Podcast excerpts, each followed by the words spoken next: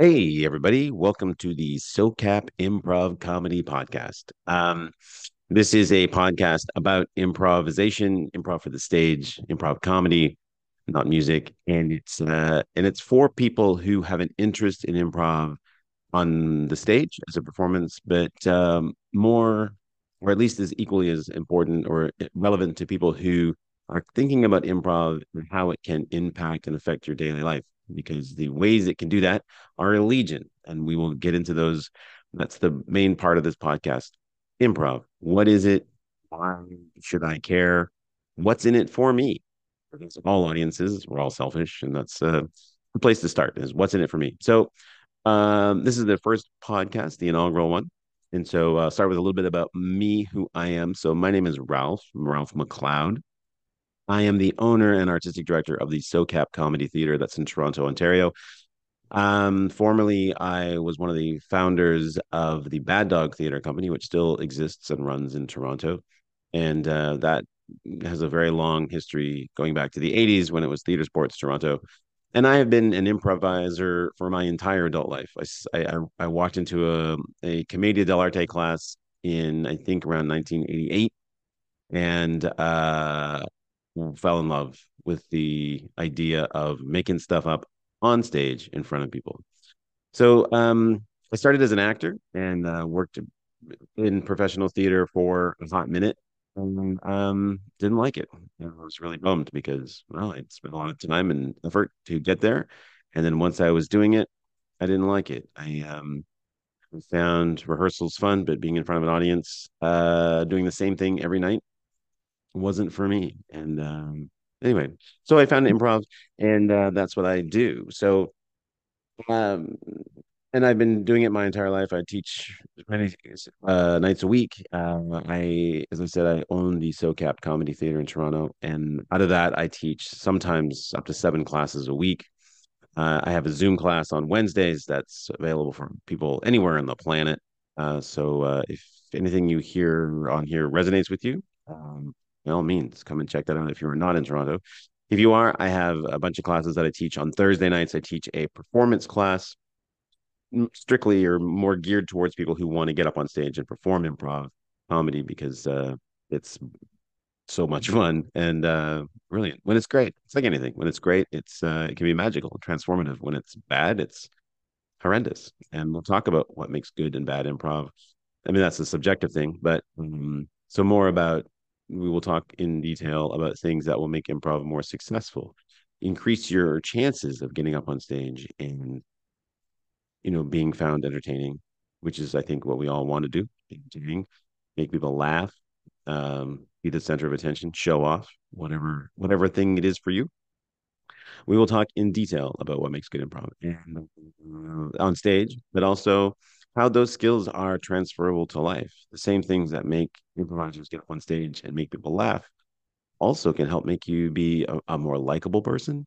It can help you understand why human beings act the way they do. Uh, and also an exploration of yourself and who you are. And, and, um, and as I said, we'll get into all of this in great detail as the hopefully weeks, months, and years go on. Um, and on Friday night, I teach a class called Improv for Stage and Life, and that's kind of a hybrid. That's a class for people who want to perform, uh, but also people who have been taking improv generally for a while, but not always. Some people are brand new and want to figure out how to apply these techniques to everyday life, how to change our defaults, how to say yes more often, how to push up against the edges of our comfort zone, how to get out of our comfort zone if that's what you're looking to do. I don't like that expression because I don't want to be out of my comfort zone. I like to push up against the edges of it and expand it, make things that were sort of uncomfortable at one point more comfortable and part of what I part of my life if that's what I'm looking to do. You know, if if talking to people is something that fills you with a certain level of anxiety, well, we'll we role play talking to people and do it so often that it becomes easier, hopefully, and out in the real world becomes easier because you've a lot of practice at it. Um, Saturday we teach two classes here. Um, the early one is uh, improv for social skills, which is about uh, again using the techniques of improv to help us talk to people uh, overcome our self consciousness, improve our self confidence, um, how to be in the moment, be present, how to really listen, because that's something that as human beings we don't do very often or very well. Um, and at five o'clock, we do a class improv for new friends, and that is uh, a, very casual class, usually filled with beginners or people who are very new to improv. It's a great place to start, and it is about breaking down commun- barriers to communication, improving communication, and uh, forging communities. It's uh, it's a lovely way to to get into improv, and um, it's one of my favorite classes to teach. Um, on Sundays, uh, we we do uh, eight week classes as well. So there's drop ins; those are casual classes, one offs. You know, pay as you go, if that's what you like. And then we also have uh, committed classes that run for eight weeks. The the sort of benefit of doing a committed class is that you are with the same group of people over an eight week, seven week span with the same teacher. So there's there's growth, there's development, there's real bonding. I mean, if you do improv someone for six months, you know, you become close to those people. So lifelong relationships and friendships form in classes quite frequently. Not always, but quite frequently they do. Um, and uh, yeah, and then on Monday I, I I work with a group in New York. So I teach a lot. I've definitely done my ten thousand hours of improv. If that makes me an expert, uh, Malcolm Gladwell, thank you. Um, and so uh, I, I I live my life by the improv principles that I teach, and there's a lot of philosophy in improv, um, a lot of psychology, which we will deal in depth. So today, as just a kickoff into what we're doing, I thought I would just talk about improv itself. What is it, and why do I care? So when I think of improv, I think how well many things, but the first one is that it's not it's a, it's a it's a medium or an artistic form that is not recorded very well. Um, and because it's not recorded on you know on know uh, digitally or analog, however, it doesn't exist in the public consciousness the way other art forms do. Like if we think about great actors, uh, whether Meryl Streep or Robert De Niro, or those people are your favorites, you know who they are, probably. And we have an idea in our heads what acting is. What we consider acting today, that sort of heightened realism is the style, uh, didn't always exist, right? That's it's about hundred years old. That style of, acting, and prior to that, it was different styles.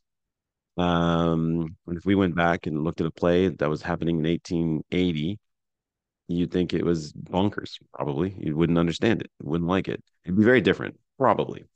Um, and so we all understand what acting is, right? music. Oh, what kind of music? Country music? Okay, I know what that is. idea. Even if I don't listen to it, I understand what that is, and I'll. Oh, that's a country song. If I hear it, I'll know what it is. So it exists in the public consciousness. We all kind of agree as to what these things are and these formats are. Improv is not like that because it's not recorded, there's no real one way of doing it. There's nothing stopping anybody who's never seen an improv class or done any improv putting up a shingle and saying, I'm an improv teacher and they can teach it. And that's totally valid. So it's what, what thing about improv is that what the things that make it um, the boon is the bane. The things that are are sort of limiting about it are also amazing about it, and that's one of them. In that it's the wild west. In that it's wide open. Yeah. Anybody can come in and do whatever they want.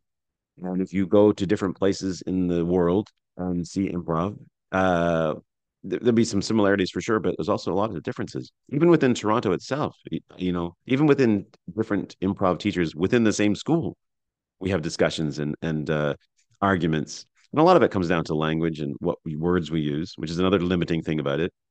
What someone will say, this is yes and, someone else will call agreement, and they're both right, and uh, and they might mean slightly different things uh, but generally they're they're in agreement, uh, concordant with what they mean.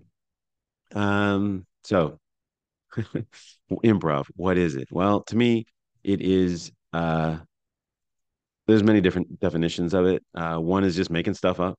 You know, that's that's a great definition of improv, just making stuff up, opening your mouth and stuff comes out. I have students when I ask them what they think improv is, they go like, "I improv every day of my life," and I I guess if that's what you consider it. I I I don't.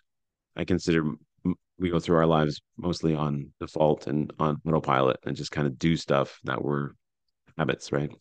But um that's one idea of what improv is. Uh, to me, improv is like the Tao, in that the further in you go, the deeper it gets, like the ocean, right? The, the more you go into it, the more you the more you put into it, the more you will get out of it. So I like I like a definition of that. Um, it's play. It's imaginative play. Is is to me what it is, and and and what I teach are uh, best practices to really let us engage in play with other human beings. And when I and I mean play, I'm talking about the kind of imaginative play we had as children, like not sports. Because the thing about real play and the way I use it is that it's there has to be no stakes. Right? There's no winner or loser. We all win. It's the it's the to me it's uh you know the analogy the rising tide raises all boats. That's true and improv. Like the, the more I can play, the more I can give to my scene partner, the more I'll get back from that person. And so in that way, it's really about communicating and bonding and uh, being part of something that's bigger than just yourself.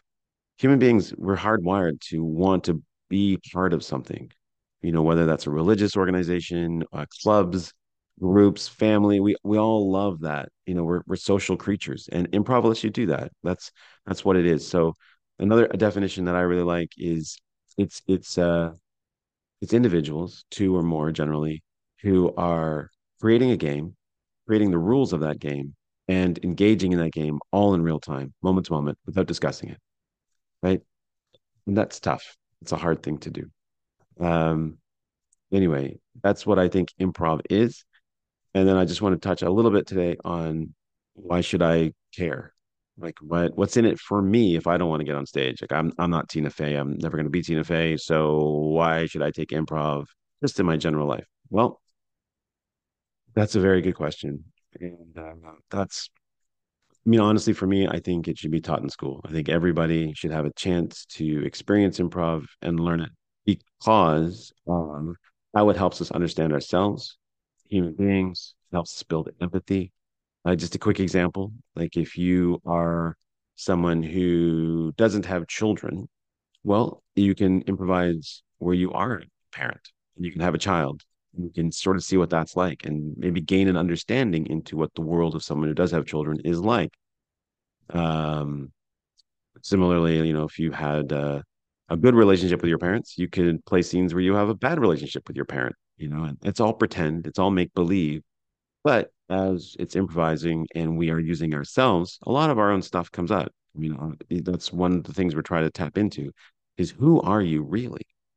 And we're not this collection of of uh, nouns that we put beside ours, you know, like husband or wife or father, mother, you know, programmer, uh, Christian, atheist, whatever. Like we're not that. That's that's sort of who we are, but it's not deep down who we really are. Like, what are our morals? What do we really believe in?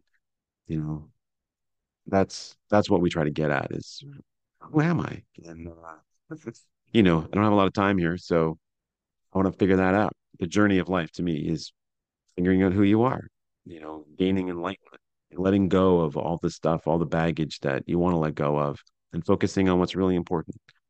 And that's what there's a lot of, as I said, philosophy and psychology, and there's a lot of stoicism in improv. You know, Stoics, one of the hallmarks of Stoicism is uh, control what you can control and let go of the rest. And in improv, we really have to do that. You really have to let go and try not to control your scene partner. Or if you are someone who has the opposite, who likes to cede control to other people, you can't do that either. You've got to step up a little bit. So people who are overbearing can learn how to let go a little bit. People who are more laissez-faire, shall we say, can learn how to get some control and and be part of something. You know, it's it is when we improvise, we really are as strong as our weakest link. And um, so we like to bring everybody up and have everybody participate and everybody be part of something so that when it's over, we can all look back at it and go like, we did that. And now we have an experience that we've shared that will bond us quite a while. You know, it's uh, always interesting to watch when you have a really good show and how just nobody wants to leave or a really good class and everybody just wants to hang around. They want that feeling to last.